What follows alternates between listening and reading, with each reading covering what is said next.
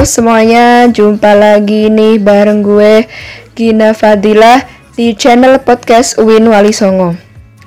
Nah, dalam rangka memperingati Disnatalis Uwin Wali Songo yang ke-51, kali ini gue bakal bahas topik tentang moderasi beragama. Indonesia sebagai bangsa yang masyarakatnya majemuk, sering kali terjadi gesekan sosial akibat perbedaan cara pandang masalah keagamaan. Hal ini dapat mengganggu suasana rukun dan damai yang kita idamkan bersama. Contohnya, ketika ada umat beragama yang membenturkan pandangan keagamaannya dengan ritual budaya lokal, seperti sedekah laut. Ada juga penolakan pembangunan rumah ibadah di suatu daerah karena umat mayoritas daerah tersebut tidak menghendaki. Di waktu lainnya, kita juga disibukkan dengan sikap eksklusif menolak pemimpin urusan publik karena perbedaan agama. Ada lagi orang yang atas nama agama ingin mengganti ideologi negara. Yang lebih mengkhawatirkan, ada pula seruan atas nama jihad untuk mengkafirkan sesama, bahkan boleh membunuh, menghunus pedang, memenggal kepala, dan menghalalkan darahnya. Ini semua fakta yang kita hadapi. Karena keragaman paham umat beragama di Indonesia memang amat tak terkira. Nyaris tidak mungkin, bahkan mustahil kita bisa menyatukan cara pandang keagamaan umat beragama di Indonesia. Sementara keragaman mengklaim kebenaran atas tafsir agama yang dapat memunculkan gesekan dan konflik. Lalu, bagaimana cara kita menyikapinya?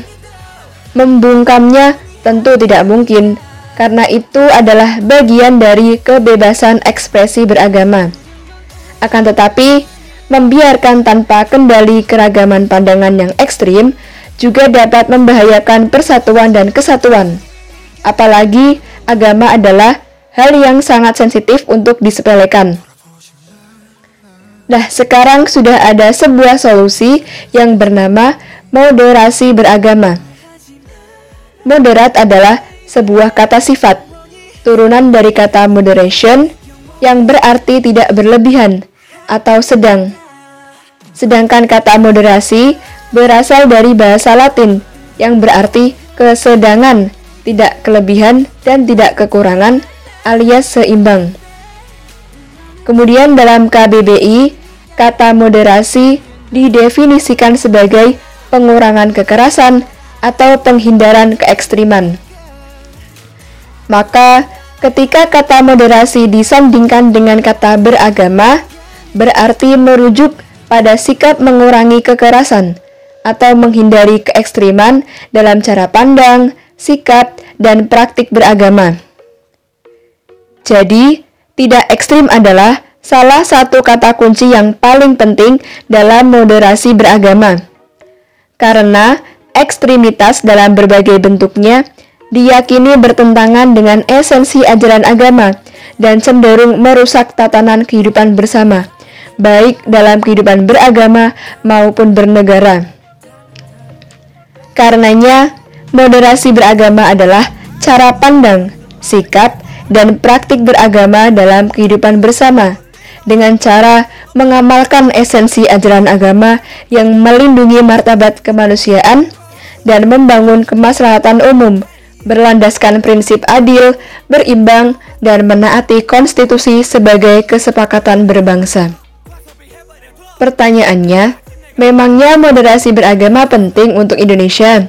Jawabannya, ya sangat penting, karena Indonesia adalah negara yang masyarakatnya sangat religius. Meskipun bukan negara berdasar agama tertentu, masyarakat kita sangat lekat dengan kehidupan beragama. Nyaris tidak ada satupun urusan sehari-hari yang tidak berkaitan dengan agama. Itulah mengapa kemerdekaan beragama juga dijamin oleh konstitusi kita. Mungkin ada yang bertanya, memangnya cara pandang, sikap, dan praktik beragama yang seperti apa yang dianggap ekstrim atau melebihi batas? Nah, jawabannya ada tiga ukuran yang bisa menjadi patokan.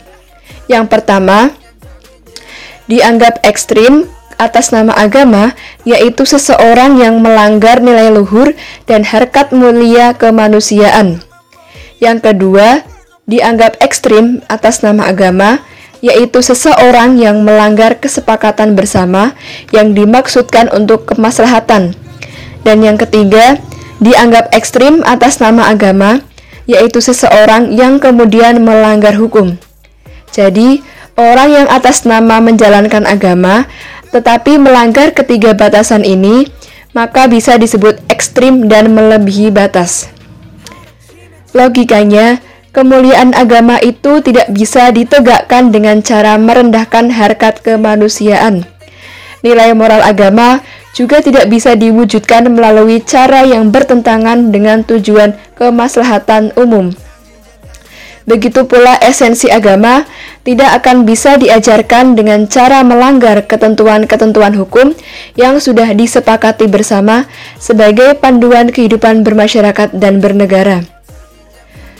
Masyarakat perlu tahu bahwa moderasi beragama adalah cara kita untuk menjaga Indonesia. Keragaman di bidang apa pun memang pasti menimbulkan adanya perbedaan, apalagi yang terkait dengan agama dan harus diakui bahwa perbedaan itu di mana pun selalu memunculkan potensi konflik. Kalau tidak dikelola dengan baik, konflik seperti ini bisa melahirkan sikap ekstrim dalam membela tafsir klaim kebenaran versi masing-masing kelompok yang berbeda. Konflik yang berlatar belakang perbedaan klaim kebenaran tafsir agama, tentu daya rusaknya akan lebih dahsyat lagi karena agama itu amat berkaitan dengan relung emosi terdalam dan terjauh di dalam jiwa setiap manusia. Itulah mengapa moderasi beragama penting hadir di Indonesia. Ia bisa menjadi solusi untuk menciptakan kerukunan, sekaligus menjaga kebebasan dalam menjalankan kehidupan beragama, menghargai keragaman tafsir dan perbedaan pandangan, serta tidak terjebak pada ekstremisme intoleransi, dan kekerasan atas nama agama. Semangat moderasi beragama adalah untuk mencari titik temu dua kutub ekstrim dalam beragama. Di satu sisi, pemeluk agama yang ekstrim meyakini mutlak kebenaran satu tafsir teks agama, lalu menganggap sesat mereka yang memiliki tafsir yang berbeda dengannya. Di sisi lain, ada juga umat beragama yang ekstrim mengabaikan kesucian agama atau mengorbankan kepercayaan dasar ajaran agamanya atas nama toleransi kepada pemeluk agama lain. Kedua sikap ekstrim ini perlu dimoderasi. Moderasi beragama itu sesungguhnya adalah jati diri kita sendiri, jati diri bangsa Indonesia. Kita adalah negeri yang sangat agamis, umat beragama kita amat santun, toleran, dan terbiasa bergaul dengan berbagai latar keragaman suku dan budaya. Jadi, moderasi beragama merupakan perekat antara semangat beragama dengan komitmen berbangsa dan bernegara.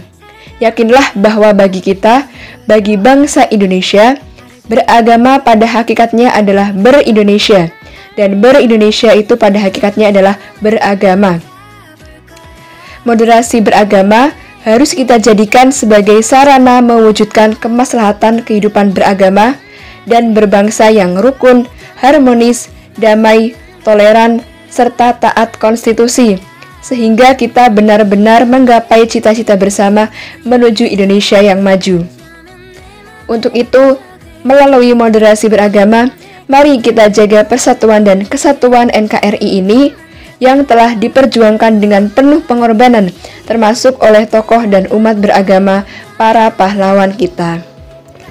Nah, itu dulu guys, bincang-bincang gue seputar moderasi beragama. Kita jumpa lagi di episode selanjutnya. See you next time. Bye bye.